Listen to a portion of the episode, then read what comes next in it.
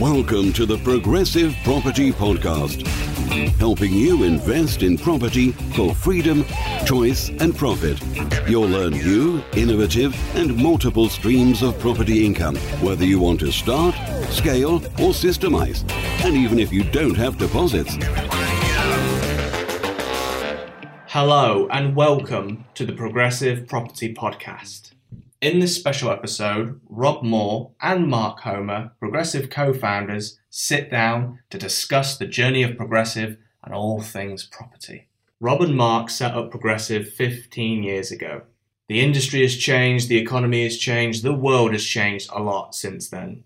Rob and Mark have worked on hundreds of property deals, had to navigate through recessions, booms and busts in the economy, and obviously, a lot has changed since the pandemic, and Rob and Mark have had to innovate and change their business once again. In this exclusive special episode, Rob and Mark reveal everything what they're working on right now, what the future holds, and how new and established property investors can keep pushing forward in these difficult times. So let's just get straight into the episode with Mark Homer and Rob Moore. Well, we have multiple businesses. So we have our property company, Z. We have the training company, Z. And we have the the brands. So I'll talk about the, the training company. Obviously, we've had a pretty sh- big shock in the last two years ish with COVID. Can't say the word, you might get censored. Lock- lockdowns and vaccines. And actually, I mean, in the training company alone, we must have had 75, 80 of us in the team with the letting agency as well. That was probably 90 plus. So keeping everyone employed and keeping the training business going and keeping the thousands of clients having their mentoring and moving it all online was a big undertaking. I'm actually really proud of how we managed to navigate through that. Um, so really, it's been about getting the training company back where it was. I mean, we became the the biggest yet the most engaged community training company a good few years ago if you measure turnover and number of clients. And then I sort of stopped tracking it because I was obsessive about that in, back in the day, looking at everyone's turnover and looking at the size of their communities, wanting to be the biggest. So now, really, I guess it's just about helping more and more people start and scale their property investing company, invest for freedom, choice, and profit, and, and you know be able to run those 850 events a year that we used to before lockdown um, and, and try and reach as many people in the UK. We were actually about to launch in, I think, Hong Kong, Singapore, and other countries around the world, and we had to obviously pause that, you, you know, with. Um, um, so now it would be nice if we could fire that back up again. Seriously, mate, if you say that word on YouTube, I know. I know. shut down.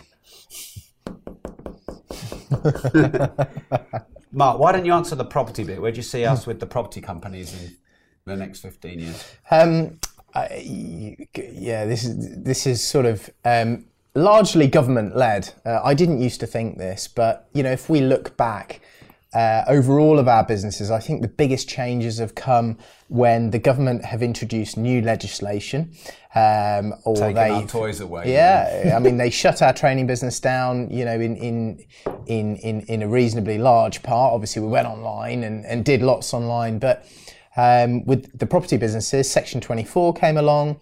Um, we've had loads of sort of new landlord legislation um, and lots of legislation around finance and PRA. So I think it's down to them how um, those businesses sort of change.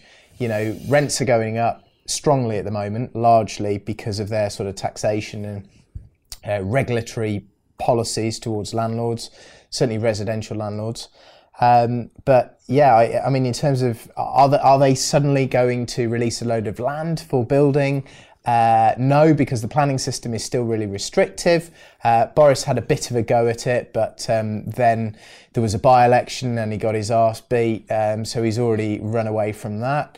Um, are they going to start building lots of green belts? Well, some of it, but I don't think there's going to be any sort of mass expansion. So, without lots more property and without a, a lot more supply, I think the rents continue going up, and I think the property values continue going up clearly interest rates um, are one of the biggest drivers in investment property, um, and they're on an upward trajectory. Um, do I think inflation's going to be at sort of seven percent? Uh, forever? No. We had a huge supply No, side shock. be at 15. Factories shut, shops shut, you know, and um, and and most of the service sector, a lot of the service sector shut as well. So all those industries are still catching up, and when the supply, um, as you know, in a, in a large part returns to normal, as it has done uh, to a large part already, um, prices I think will settle down as long as sort of wages don't sort of get out of out of hand. But the, the Bank of England made a uh, governor made a comment about that last week. I think he, he told people to, st- told people to stop asking for wage rises, which I, I quite liked. Um, uh, Yeah, Although it, yeah, it created yeah. um, yeah. it created some controversy. So, yeah, in terms of um, in terms of the, the, the sort of rental market, I think there's you know there's more and more residential demand uh, for for property because it's it's renting is becoming more and more acceptable. Um, you know, and there's higher level or or better quality um, accommodation available now. We've just finished a, a PRS block. Um, that's a, a sort of large scale block that's been funded um, in, in large part by in- investment funds from the government um, because they've been encouraging these sort of large blocks. Ours has just been valued at just under 19 million.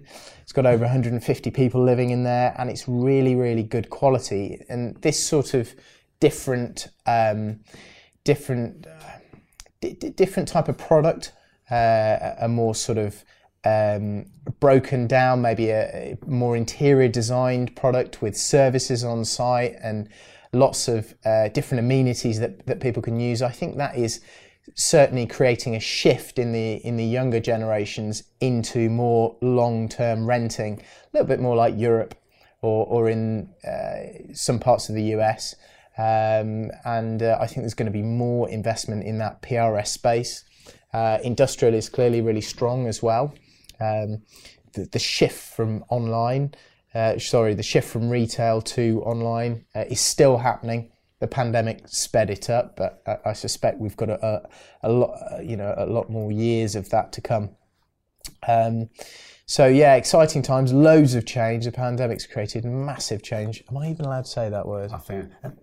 Yeah. Beep! Yeah, um, and um, yeah, I, I- think that all the all these changes have been sped up by by what's happened in the last couple of years. Mark and I had a chat this morning, and you know, obviously, there's some things that we talk about that are, are personal and hmm. private matters. But what I can tell you, in a sense, what we said was we have a large portfolio now, very large. One that 15 years ago, when we started, we probably wouldn't have really dreamt we'd be able to have in terms of its size and you know we can live off and retire off that income the net income from that for life. So we don't see the need to buy 10,000 properties in the next 3 or 5 or 10 years um, because many people want to start living off their income. And we've reinvested a lot of our profits over the years which I think is good. But sometimes you can keep reinvesting and reinvesting and reinvesting and reinvesting and reinvesting um, and what's it all for? And you know, we've both turned 40 in the last three years. So for sure, we've got a big enough portfolio. We won't need to buy another property again, and we probably will. Um, but you know, we've probably got enough property. We're probably pretty well um, concentrated in that, and, and maybe we'll look at digital assets. Maybe we'll look at different types of property and real estate that we haven't invested in because we started on single lets, then multi lets, then offices like these, and then small conversion projects, then big conversion projects, then really big conversion projects. Like you couldn't get a bigger crane in this city than we had on our big developments. So, um, you know, people are always asking me in my communities, when is it ever enough? Well, I don't think we'll ever stop, but it is enough. Like we don't have to keep going, and you don't have to keep going. Um, anyway, that was question one. We've got another 22 to go, haven't we? Right. Did you ever imagine you could create a property education powerhouse that has led to the way in property education? T- 2008, um, was when we started this business. But prior to that, we'd, we'd been running about a year, and I didn't envisage this at all. We started buying little terraced houses for investors. Um, and I remember Rob saying one afternoon, what we need to do is put a one day course on, get loads of investors in a room, teach them a load of stuff about how to buy these little houses. And at the end of the day, they'll probably go, yeah, there's lots to do here. Can you guys just do it for us? So that's what happened. And we started um, to sort of teach people how to go out and find below market value properties and refurb them and and then sort of you know rent them out. And some people went off and did that but of course quite a few just said yeah guys can you do this for me? You've got got this service. And by then they knew what we were doing uh, by then they knew we knew what we were doing because we we'd sort of taught them all this stuff through the day. Um, and um, that, that, that, that was fine. But sort of during that period, quite a few people would come up to us at the end of each training session and sort of go, well, that's really great, but I, I need loads of deposits and you know fees to join your service. Um, what I really want to do is have a more in-depth sort of course and you know more specific to you know what it is um you know I want to buy.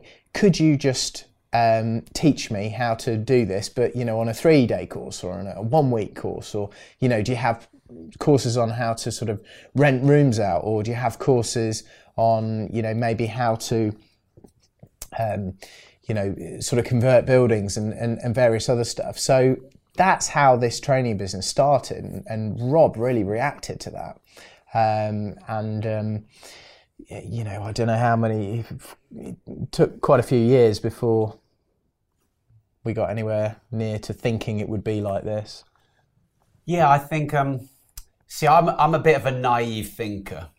So the sort of first year I met Mark, Mark kind of nurtured me under his wing, gave me some books to read. I think it was quite funny because Mark had at least seven, maybe ten buy to lets, and he still lived with his mum, and he had this like little mini empire portfolio. No, I had 50, 20. Who else in the world has 20 buy to let properties but still lives with their mum? Mark. So, um, you know, when I met him, he was quite a far ahead of me. And so I was a bit green and keen. And, you know, I learned a lot from Mark in those early years to try and catch up. And once I started to believe in myself, I started to think we could do everything. Yeah, we'll have the biggest this, we'll have the biggest that, we'll be multimillionaires, we'll do all this and that. So I definitely had this naive delusion that Progressive would be the biggest property training company in the UK, even though back then I didn't even know what it meant. What does it mean? What's the turnover? What's the size of the customer base? You know, what's the impact? And then we figured that out over the years. So I, tend to go, yeah, we can do this. This is going to be amazing. And then I'm like, oh, okay, how do we actually do it now? And then Mark would, you know, bring me back down to earth a bit, I suppose. And then we just go and figure it out. And yeah, it took, you know, you're not going to become the biggest property training company in the UK overnight or even in a year. But I re- do you remember when we launched our first property investing membership site? We launched it in 2010. We smashed out a launch and we got 1,200 members mm. in like our launch at thirty pounds a month, thirty six thousand pounds a month. You know, we were, we were barely thirty then, and I remember someone who worked for us, a head of marketing. He said the name of the company, our biggest competitor, who were bigger than us. He said they're all scared. You're going to be the biggest. And I remember getting so excited about that. And I remember that was the day, 2010, I've decided we were going to be the biggest. And maybe back then it was ego driven. You know, I want to have the biggest training. No, company. Rob, I can't imagine that. Surely. Can you can you edit that bit out, please? um, but but then mm. it has to be bigger than just you because no one cares if I run the biggest training company or if Mark has the most properties. They care if we care about you and we do something useful. So people like the fact that Mark has lots of properties in town if the accommodation is good and the tenants are happy people care if Progressive have the biggest event, multiple streams of property income, or the biggest training company, if the community is good, if the education is good. And, and I started figuring out it's got to be about, you know, our customers and our tenants and our investors and our community, not just about Rob's grand visions of, um, you know, world domination or whatever. But I'm pretty sure it was probably 2015, 2016, we overtook them because you'd always go on Companies House. You'd always, you're good at research. You'd always figure out roughly what the turnover was, how many events they did. Um, uh, now, getting there was actually easier than staying there because now everyone copies progressive. Now everyone tries to nick our trainers. Now everyone tries to nick our courses. Yeah, I'm sure Mark won't mind me admitting, you know, back in the day, we used to go on other people's training courses and borrow some of their strategies. And Mark used to often go and just sit and watch and learn. And, you know, and then after a while, we couldn't do that anymore. We can't now go to our competitor courses. They won't let us in. They know who we are. Um, but now everyone's doing that to us. And, you know, to stay on top of the game, that's a challenge, which actually, you know, you asked me what's the vision for the training company, staying where we are and continuing to offer the service and maintain um, the size and scale is it's not easy to do. Easy to get there, not e- well, easier to get there, not easy to stay there. So our flagship event is obviously MSOP. So why do you think it's so benef- beneficial for people starting out or just looking to grow their portfolio? I think MSOP, multiple streams of of property income, is, is of such value because there are so many different options to create cash flow. Um, most people come to us looking, maybe they're at a life changing moment or they really need to create income and create income quickly. Uh, and a, an event like that gives them the ability to see all these multiple avenues to create and replace the income that they had uh, in their job or, or wherever else. And they can network with other people whilst um, sort of learning about those things, which makes it a lot more real. Um, they swap a lot of ideas, and it just sort of expands expands the mind. And, and because it's over a number of days, a lot of those strategies really sink in, um, and um, you know, lots of people have just gone away and taken action straight after that event without, you know, other uh, you know other sort of further recourse. Multiple streams of property income was born because there isn't just one way to invest in property. And there are some people out there saying you, you only buy single lets, or your single lets are not enough cash flow, only buy HMOs, or only do commercial. And, and in reality, depends on your area, depends on the amount of funds you have available, your own experience, the market. And we kind of went through the stages. Hmm. So for many years, we were just teaching buy to let because that's all we knew. And then we started doing some multi let because that started to work here. And, you know, when you bought 20, 30, 50, 100 buy to lets, kind of can either get a bit boring, stroke easy, um, or you just think, I'm putting all this time into these many use, units, why don't I get economies of scale? So we went from buy to lets to multi lets to small offices to bigger offices to commercial conversions and learned all the different ways of investing and the upsides and the downsides. And, you know, we really believe at Progressive, we, anyone should only teach what they've done.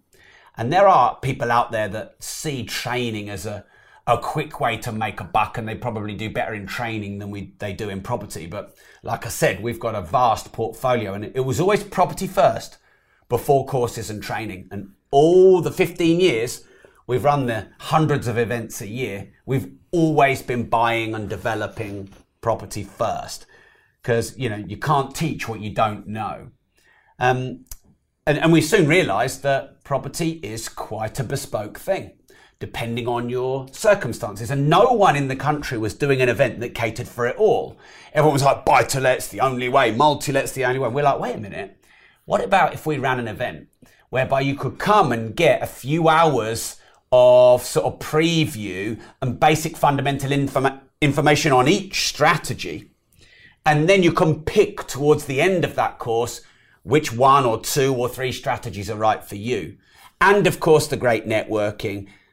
Progressive are, pretty famous in the industry for being good at helping people do joint ventures, raise finance, and start with low money. I even went to speak at one of our direct competitors. We did a little bit of a deal, and all the delegates were saying that you know people in Progressive they seem to be the ones that are better at doing joint ventures and starting with low to no money down. We never wanted to exclude every, anyone.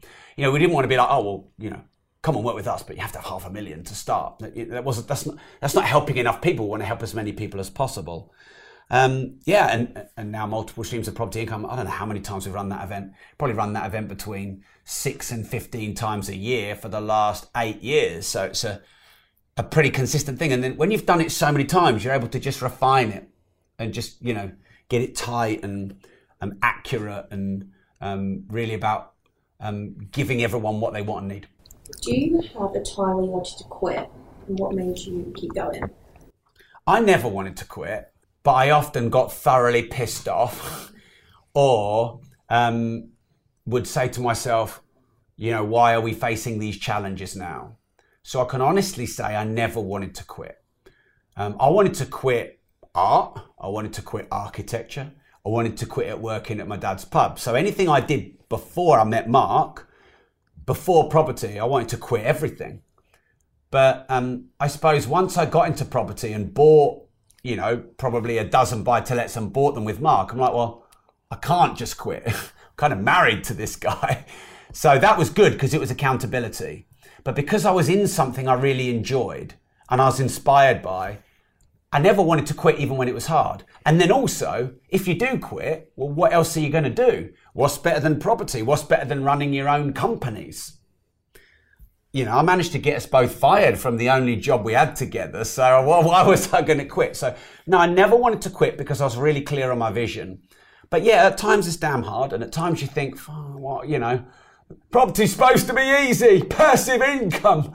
You know, you do get passive income, but sometimes you get active problems. And, you know, why don't they just go away? Um, but no, I never wanted to quit, actually. Did you ever want to quit? I don't think I've ever wanted to quit. I found things incredibly difficult um, at times, and um, you, you just know if you keep on going and you don't stop, eventually you come out the other side of the difficult time. So, um, you know, that's sort of been my attitude. Um, I mean, the last couple of years, you know, at times bloody hard. You know, you've got a good chunk of your business shut. Um, you don't know what to do. You're learning. You've got this massive sort of overhead and, and cash going out. Uh, and you're learning on your feet how to adapt, you know, how to change your business. We had two big construction sites, right, you know, operating 70 men on site, um, you know, right in the middle of lockdowns. Um, we had, uh, uh like Rob says, I don't know, a further 80, 90 people in this building through the middle of lockdowns. Um, you know, what are you going to do? Just quit? uh, and just say, do you know what? I'll um, this is this is difficult. Work from I'm just home, gonna, Mark. Yeah, work from home. Have an extra we'll, day um, off in the week. We'll we'll, we'll, we'll, we'll just disappear um, and um, yeah, just just quit or work from home. Um, and by the way, you can level as much uh, criticism and, and, and, and sort of stuff at me as you want. Um, you know, this period has uh, um, has sort of changed me sufficiently and, and focused my mind enough to to, to, to sort of be um, yeah really not bothered about any of that criticism. Um, but um, you know you, you you know you've got all of these people relying on you, uh, your family, your business partner, all of your staff, all of this this this sort of infrastructure. Um, so quitting is just not an option, and the, the the reality is that if you keep going uh, you're probably ahead of I don't know seven out of ten of your competitors. Uh, because well, th- this is the key. Actually, Mark actually has a list of them all in his phone. I, I, I do, I do. I keep I keep a list of all the people who quit, quit, or- bust in prison, or- yeah. quit, bust, exiled. I, I do because it is a reminder to me um, of you know um, the, the, the, a a what happens when you quit and b why you don't quit because the reality is you don't yes you need to be better than your competition and yes you need to provide a, a really really good sort of product service and you need to be more efficient but actually equal to that, those that are successful just keep on doing what they've found works without quitting and they persevere and they do that over a long period of time. And if they do that, they end up more successful and with a better business and, you know, with, um, I don't know, more properties or whatever it is, you know, your sort of metric, your, your measurement for success, uh, they, they, they usually end up winning. Um, and for me, that is that's a huge part of my my, my psyche. I, I really really believe in that. I mean, we've been doing this now pretty much 16 years, and Mark had a couple of three years head start on me. So, you know, 20 years experience and 15 running property training business. There's been so many people come and give it the wow, wow, wow, wow, wow, wow, wow, wow, and then they're It's gone. just continuous. Yeah, they're Just wow, wow, wow, wow. I don't even smile anymore. I used to Wow, smile. Wow, wow, wow, gone. Have you seen Pingu? Wow, wow, wow, wow, gone. Oh, fucking progressive. Wow, wow, wow, wow, gone. Gone. So, Yeah. you know, you, you're wise just to um, keep on focusing on your vision and mission. You know, Progressive's vision is to help as many people on the planet invest for freedom, choice, and profit. And we'll keep doing that. We'll keep doing that for as long as we can, and we won't quit. So on that, Progressive has helped thousands of people change their lives. Do you ever both just take a moment to reflect and think about how massive that actually is? Probably not often enough. Um, you know, we were only talking earlier on today uh, about um, we should go out for dinner and we should celebrate some of these successes because actually we don't do that very often. And we certainly haven't done that since March 2020. Uh, but now, Kind of felt a bit wrong, didn't it? yeah. let's celebrate. well, we pack the, pack the cars up, put them in the garage. Yeah. Yeah, Cancel put the Lambo off the road. Mark's like, there's a lockdown, we don't drive the Lamborghini. yeah. Yeah, the Atom, bought that and haven't driven it since. So, yeah, I, I um, it, it is huge, but yeah, we don't think about that enough, Rob. No, we don't, Mark. No. And um, I mean, I can't speak for Mark, but I'm very boring and unsociable. I don't drink, I don't go out, I'm socially awkward. Um, no, we, we should celebrate more. Um, but I don't know. I think if you want to be a successful entrepreneur or investor, there I think there has to be an ele- element of always wanting more, always looking for progress, always looking to be better, always looking to solve problems. Because I can tell you one thing that business and investing teaches you is if you chill out and relax and bask in your glory for longer than about 12 seconds, you will get chucked a problem. Always happens. So, um, yeah, because like, like if I recount some of the things we've done, we've broken public speaking world records. We've got 18 best-selling books that we've written or launched between us, or you know, trainers like Kevin McDonald have own hundreds of properties, manage thousands of properties. Got the think the top three biggest managing uh, companies for real estate in our city. Um, we've got the biggest property training company in the UK. Between us, we're translated in at least a dozen languages for our books. We've generated hundreds of millions in revenue. We've raised pro- high six figures, maybe low six figures in money for charities over the years. We employ those 70 odd contractors. Obviously, that's not forever, but that, and then the 80, 90 of you guys here, and God knows how many outsourcers and VAs we have, and outsourced editors. That must be another 70 odd. We pay millions in tax. Millions.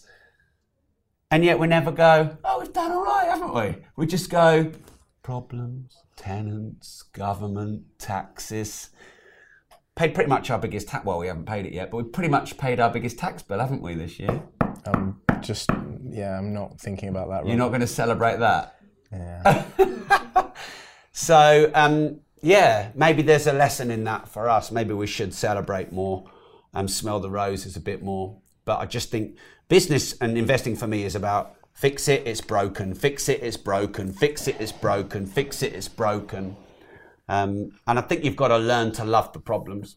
So how have you managed to be successful business partners for so many years? What's the secret?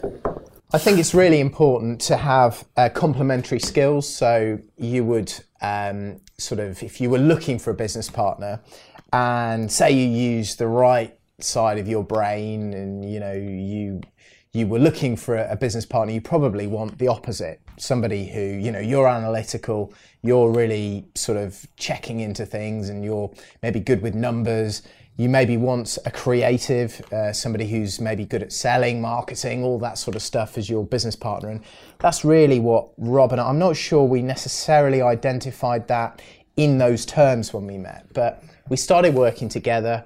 Uh, we were employed somewhere else. And actually, I think we both had an understanding that we were both really good at really core skills within a business, but they were completely different. Um, and when we put a, a, sort of hierarchy together, uh, after a few weeks in business, we worked out, you know, Rob's sort of responsibilities, my responsibilities, and then we move forward on that basis. And then over over the years, clearly, a huge part of your partnership is trust. Um, so, you know, you you you know, this is something that's easy to say, but something that's built uh, and destroyed over time, uh, built slowly, destroyed very, very quickly. Um, it, you know, you, you, build trust with a business partner over a number of years. You know, a lot of other things don't really matter, legal agreements, all this sort of stuff. Clearly, you need them, but you can't have a legal agreement for every scenario.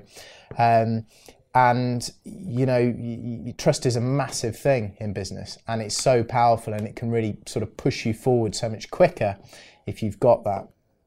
Um, and I, I think you know the the other sort of yeah it probably helped that Rob and I you know started you know I was 26 Rob was 27 when we went into business you know and we've sort of grown up in business together uh, which you know I, I, don't think either of us would want to just throw that away um, you know there's a lot of history uh, a lot of stuff that we sort of have, have learnt together and, and sort of shared together uh, through those years.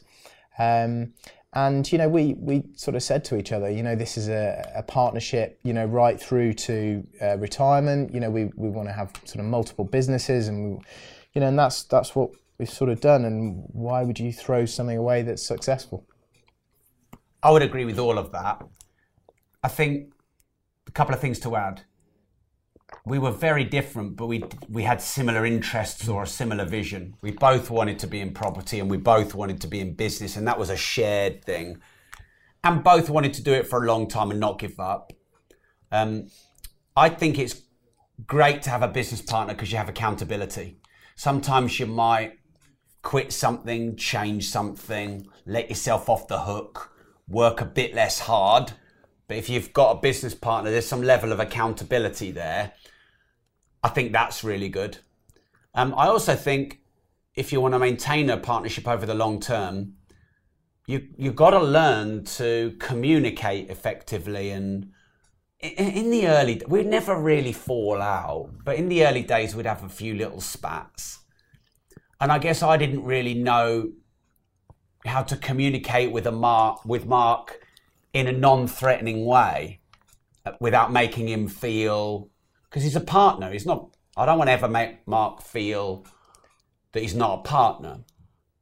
And it's difficult with communication because sometimes when you get frustrated or angry or challenged, you know, you can make people feel like that. So for a year or two or three or five, we were navigating around getting to know each other and the best way to communicate and when to approach things and when to let things go and when to give feedback. So a few little unwritten rules Mark and I have is if I can sense that Mark strongly wants to do something stronger than I don't want to do it, I'll go with him. Like if Mark is like, no, no, no, we've got to do this, and I'm not as passionate about that, I'll just go with Mark's decision. I think often he does that with me. We can sense, I can sense when Mark's really bothered about something or not so bothered about something. And if he's not, he'll let it go.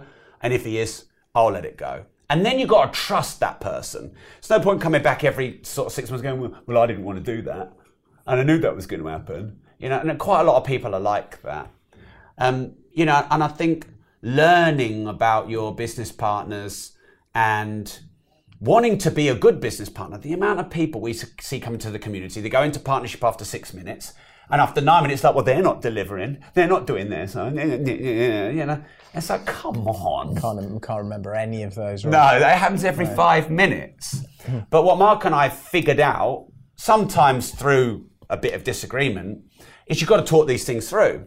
So for the first six to 12 months, Mark and I were just, we were working together, but we, Mark was off with this, a lot of his sort of mates who we were looking to go to business with, and I was doing coaching on the side, and we were just a bit everywhere. And then we sort of had a chat, and we were like, well, maybe we shouldn't be everywhere. Maybe we should commit. And we, we, we actually had an unwritten rule. which we've both honoured to this day, and there's no piece of paper that needs to be signed, is if Mark wants to go and set up another business wherever with whoever he can, cuts me in. If I want to go and set up a business, I can cut Mark in. That's one of the reasons why we have more businesses now. And what it means is Mark's not looking at me going, oh, what's Rob up to over there? And I'm not looking at him going, well, why is he over there? And a lot of people, when they're doing partnerships, they're doing other things as well. And they get pissed off when their partner's doing something else, but they're off doing other stuff. Um, and also not taking anything personally. Uh, you know, I know if I've ever been a bit upset or I've not felt that good about any interactions with myself and Mark, I can now work out one of three things as to the reason why. So if I'm mad, and it's not me, it's you know other external factors, and if and if it is me, it, I can. That's the easiest bit if it's me. But now I can just understand someone and just let things go. I think I'm a lot better at letting things go. Like what's important, not little stupid things. What's important? Your friendship, your partnership, your family, your empire your trust. Who gives a shit about anything else? But maybe in the early days, little things were more important. So, what has been your most valuable lesson in the last 15 years? Um, the government have a lot of power. Yeah. Your biggest mine. expense in business is governmental expenses, insurances, regulations, laws, and taxes. That's 70% of our overhead, I'd Yeah, say. well, the, the whole private sector pays for the public sector. So, you know, clearly, um, so why are we getting screwed everywhere then? the the c- clearly, you know, taxation, regulation, um, government deciding to do stuff, I think has the biggest and most immediate impact. I didn't used to think this, but you know, if we just think back, you know, the last couple of years, perfect example, they made a good chunk of one of our businesses illegal to operate. They just closed it. Um, yes, we got some support, but minimal. And if we hadn't sort of kept the cash reserves and um, done all the other things, you know, digital and everything around it, then the business just would have gone bust. Um, despite you know sort of what's pumped out there in the media as to the support they've offered, the the, the reality is that it, it, it, it was just PR Yeah, yeah, most of it was. Um, so uh, you know that, that that's a huge thing. If I think to our sort of property businesses, clearly, um, if we'd just carried on with all our properties in sort of personal names or LLPs, um, as you know had been set as we had set up, ha- as we had set them up, um, you know the way the government came along and, and changed, introduced Section 24. Um, if we if if we just left them where they were and carried on, uh, we'd now be paying more tax than we are receiving in net rent. So that business would have gone bust. Um, clearly, a a lot of work went into that, reformulating limited companies, all the rest of it. Um, you know, and over the years there have been various things. So, you know, for me, one of the, the biggest lessons um, is, you know, obviously to stay nimble, keep plenty of cash. Um, you know, don't sort of overcommit, don't become overexposed. Um, you know, have loads of cash trash, Mark. keep have have have have really clever, good professionals around you, sort of accountants and lawyers, uh, to help you when these things change, and loads of other investors to to find ways, you know, through this sort of stuff. Um, and you know, another huge thing that I've learned over the last 15 years is focus and distilling your time into um, things that are worthwhile. Um, lots of people. One of the, one of the questions that you know, sort of on, on this sheet is, what are, what are the new opportunities that you're going into, and what will you be investing in? Well, my response to that is, um, and yes, you know, people will sort of say, oh, Mark's a bit negative and whatever. It's, it, but but the, the honest answer is, what can I say no to?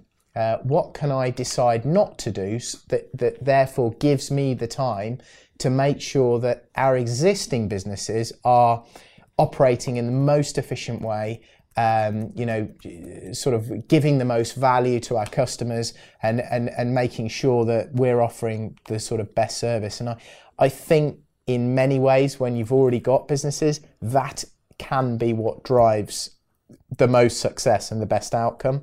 What you say no to, what you focus on, and how you distill that focus and energy um, into sort of uh, in a gra- you know into a granular fashion, into you know sort of the real nuts and bolts of how your businesses work.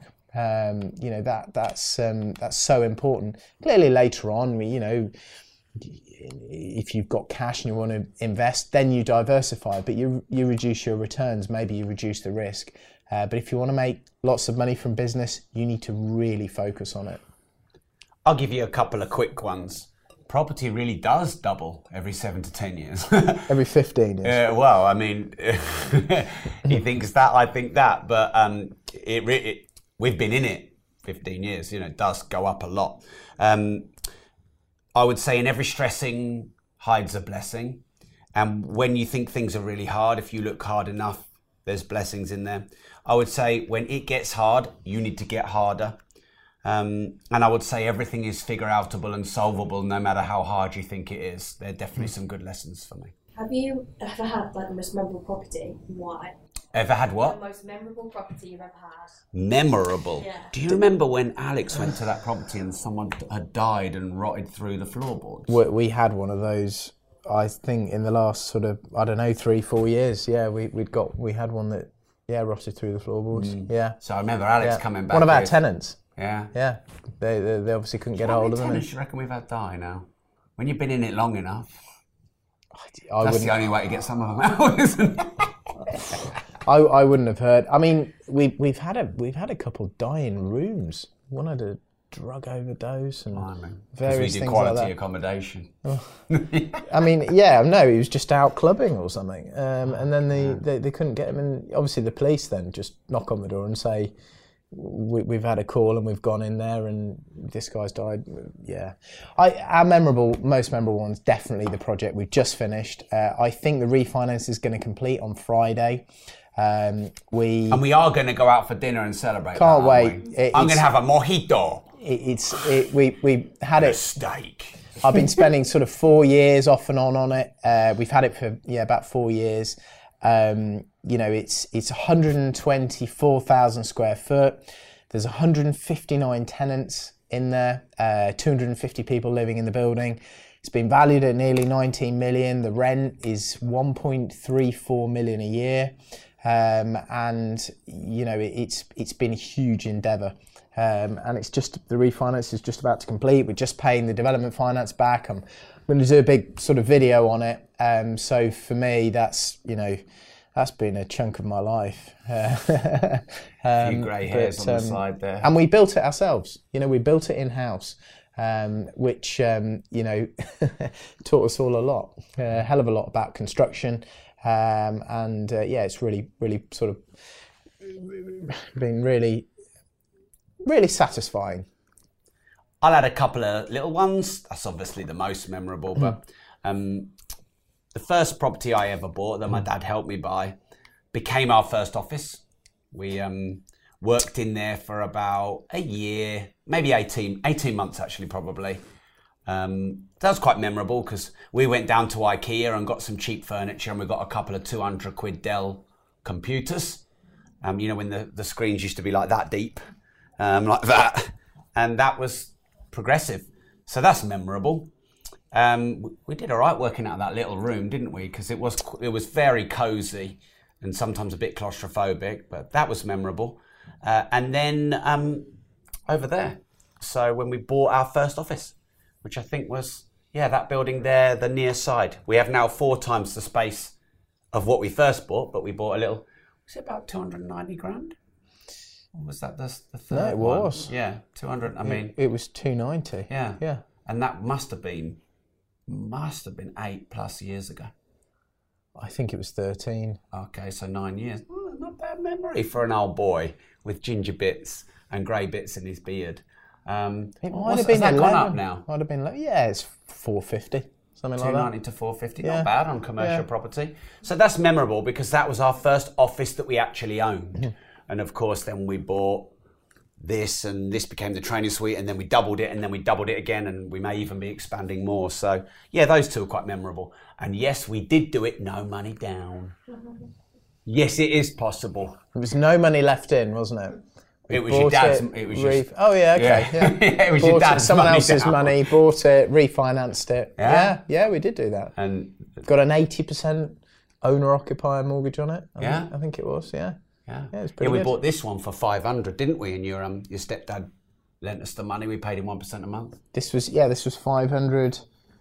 I don't know what this is now, maybe seven something. Yeah. Yeah. But obviously we've um, had it as our offices. We- We've, we've, we cram about 90 odd people in this building. I think there's six working in the toilet right now. It is pretty uh, pretty rammed. I don't think it's un- unreasonable, don't? Rob. I think Mark yeah, would have there's- us all like this. Oh, sweat the asset. Whereas Catherine's always coming to me going, there's not enough space. So, is there anyone who inspires you the most in life and business? Um, But it I- says here we're not allowed to say family and friends. I, I, I always look at sort of Warren Buffett. Um, I think Charlie Munger, his business partner, is really interesting. You see a lot less of him, uh, but I think he speaks his mind a lot more and um, speaks a lot of truths.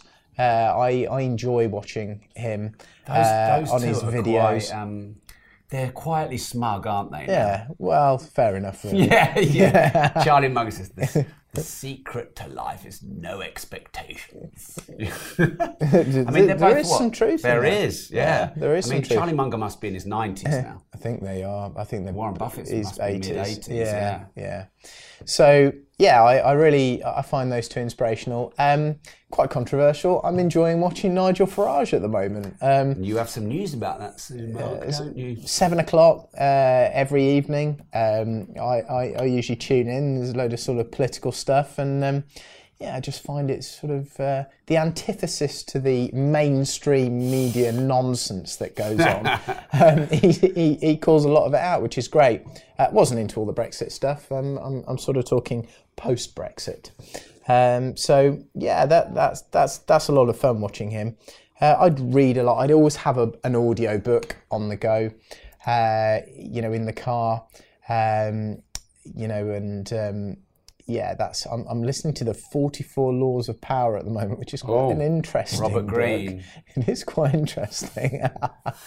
um, and uh, yeah, there's um, How to Win, Win Friends and Influence People was one of the early books which really sort of helped me. Uh, probably went around doing the opposite most of the day. So really? it had you the, never. Uh, it had a. the amount of times I've wanted to say to Mark, you remember that book you read when he's being grumpy? Yeah. um, so, yeah, lot, lots of. Um, the, the, the, the problem with sort of having these people you, you put upon a pedestal is often they let you down. As you get older, you realise that everybody is infallible. They say never meet your heroes, don't Uh, they? yeah, and I, I, I often watch people who eulogise about others, and and I, I sort of, I see it. I don't know. I do feel a certain sense of naivety in that. You know what I mean? Or, or fe- feel some naivety coming from them because I, I just feel like in a few years they'll be disappointed. Just um, some of my uh, musings over the last month, few months. Um, it's, this is a very difficult question for me because um, I think you can learn from everyone. And I think in the early days, I was like, oh, you can only learn off Steve Jobs and Elon Musk, you know, the billionaires. And in the end, like Mark said, they ha- they're fallible and they have downsides. I mean, Steve Jobs died at 48. I'm not inspired by that. I want to die when I'm 98 or 108 or whatever. So, you know, every hero has their own weaknesses, and, and that was something I also learned. So, try not to put anyone on a pedestal. Try and put everyone equally, including the other way round, where sometimes you think, oh, they're just getting into property. They can't teach me anything. I always try and learn from everyone because I think you can learn from from everyone.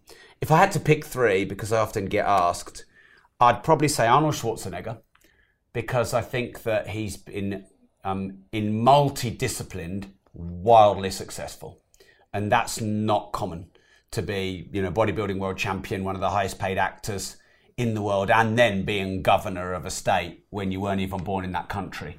That's rare, and I just, I've met him, and I just like his aura and his energy, and he's prepared to speak his mind. And you know some people don't like what he says so i would definitely say arnold schwarzenegger. He's probably the top person i'd like to get on my podcast i would say. I'm often asked that question he would be number one, I would say, for disruptors. Dr. John Demartini has probably taught me the most in life. Certainly the, the wisdom of, of balance, and I've thoroughly gone through a lot of his work and spent time with him, and um, I would say he's inspiring.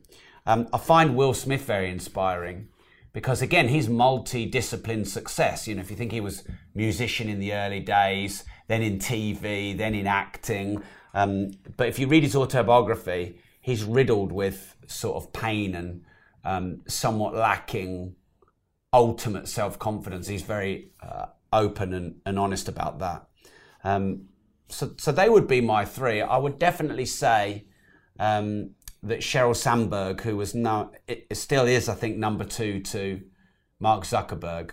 She's built an amazing brand. She's obviously super rich.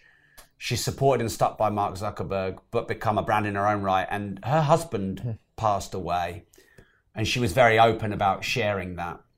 Um, so I think she's very inspiring too. I'd love to meet Oprah, although that that, that, that Harry and Meghan thing. It was all what? fine until that. Oh, was it? Yeah. so you're saying if she, if you could get her on your podcast, you'd turn her down, would you? Well, it, no. yeah. um, she should just rerun that interview and ask and be a bit uh, more provocative. Yeah, ask better questions. Yeah, because and not not allow. No, she was know, too supportive, yeah. and um, yeah, she, yeah, she, um, yeah. Let's not talk about that that one. Um, but yeah. So Mark's pretty much answered his individual question, but Rob, what makes you get up every day and want to go out and disrupt the world? What makes me get up every day and want to disrupt the world? Um, because life is for living. Because if you didn't get up every day, you'd stay in bed every day. And so life is for living. We only get one life and one shot. And it's very wise to remember that when you think things are hard or difficult. Um, I want to make a difference on, on this planet. I, I want to be remembered. I don't have to be remembered for 10,000 years, but I wouldn't be, I wouldn't mind being remembered for a while. I'd certainly like to make an impact on lots of people's lives. And then when it comes to disruptive and disruption and disruptors, this brand I have, well, anything that becomes useful and valuable to people is disruptive at first. I'll just show you something. I screenshotted this because I sometimes think, ah, because oh, the downside of disruption and disruptive is you end up going around upsetting people, and then you're like, I don't really like upsetting people. I will do it, but I'm actually a bit soft and I'd rather not. But banks don't like Bitcoin. I'd agree with that because Bitcoin is disruptive. Taxis didn't like Uber because Uber is disruptive. Hotels don't like Airbnb Shops don't like Amazon, cinemas don't like Netflix. And I thought that's a good reminder that actually all those great things we all now enjoy and love, initially the mainstream didn't fricking like them. So actually, I was, Mark and I often talk in private and we're like, yeah, let's not say that publicly. Um, but I like how Mark pushes back at the government. Uh, and I think that we should push back against mainstream media or massive corporations or government or politicians if we believe that the systems are flawed.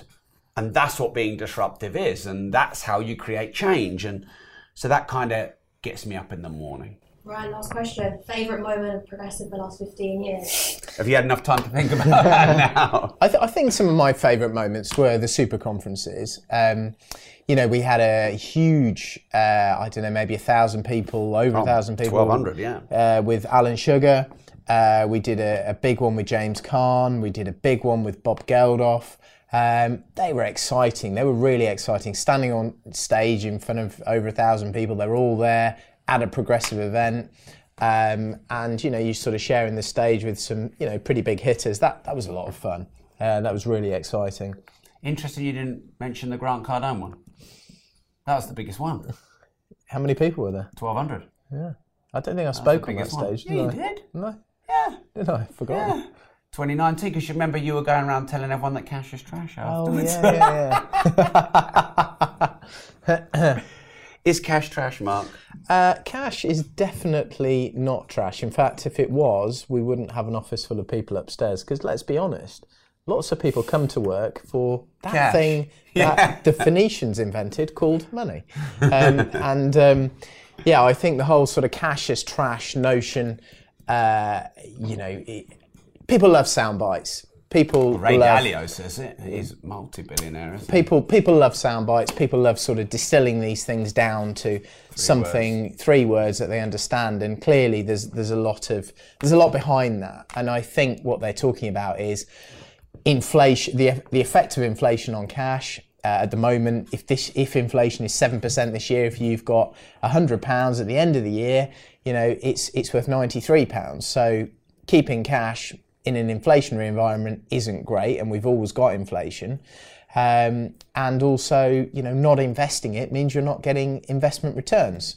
Um, should you keep some cash, keep liquid? Uh, absolutely. Um, so, you know, it's surely about balance, isn't it? It's about having some cash, about having some equities, you know, lots of property, uh, and and business. Um, yeah, all of all of one thing is, is is never a good idea. But is cash trash? Uh, should we put it in the bin? Uh, should, should should we It's get? trash. This is uh, trash. should we just get rid of it? No, it's our. Uh, No, not put it all into Bitcoin. I 'cause the fiat system is fucked. Well, um, I, some money in Bitcoin is obviously a good idea, Rob. All of your money in Bitcoin, I think This is what the yeah. Bitcoin evangelists Yeah, I know. about. I've heard. I've heard all of this. I, I, Fiat is a scam. I think it's nuts. Yeah, think I know. it's- You, this I is why I'm winding you up about it. It's mate. completely nuts. I know it's yeah. hilarious. Yeah, I'm sure.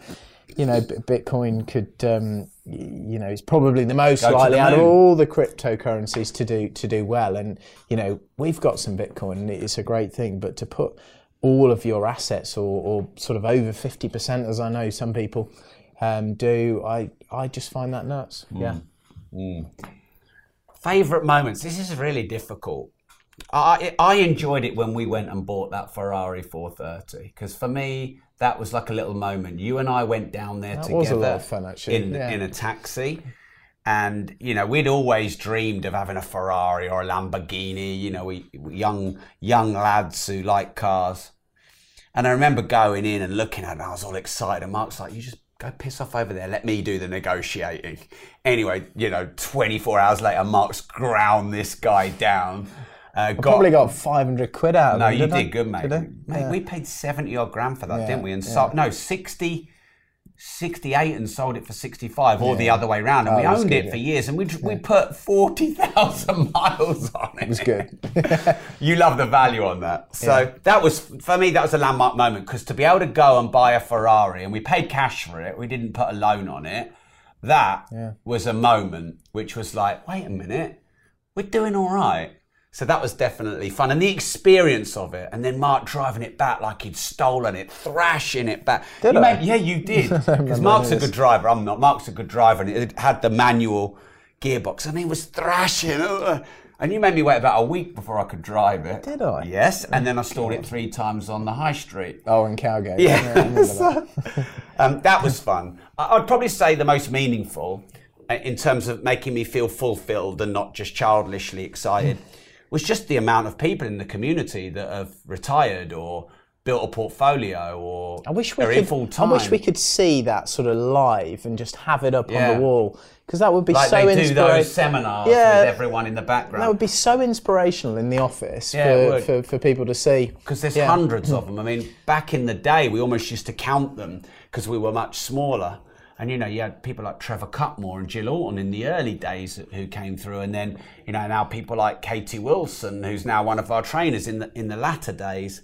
So to know that there are thousands, tens of thousands, even hundreds of thousands of people that in some way are impacted by you, whether they just buy a couple of buy to lets for a pension, or they're actually full time in property, or they're just living off their properties. That's that, that's the most memorable thing about what we've done, I would say.